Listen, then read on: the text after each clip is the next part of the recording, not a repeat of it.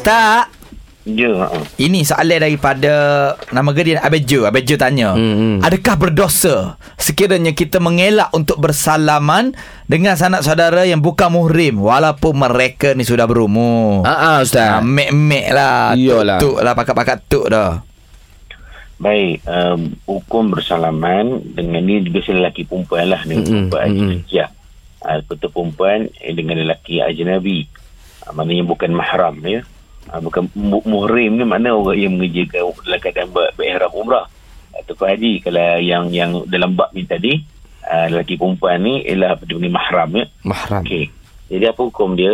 Ah, Sebenarnya dalam ah, sebagai mazhab eh, memang dia mengharuskan kata boleh eh, bersalam Mm-mm. dengan perempuan atau lelaki yang dah tua, dah tua berumur yang tidak mengundang fitnah, Mm-mm. tidak mendatangkan syahwat atau nafsu.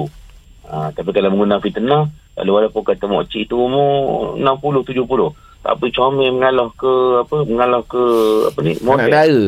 Ha, tekan. Jadi kalau kalau ada fitnah, eh, ada apa, melibatkan nafsu yang tu, eh, kita tak boleh. Mm-mm. Kalau aman dan fitnah nafsu boleh. Tapi sebenarnya, mengelak untuk bersalaman dengan lelaki atau perempuan yang bukan mahram kita, lelaki yang umur tua ke muda, itu lagi bagus. Ah. Ah. Tak berdosa semua kalau, kalau kita tak salam. Tak, tak. Faham ustaz. Terima kasih ustaz. Hmm, sama.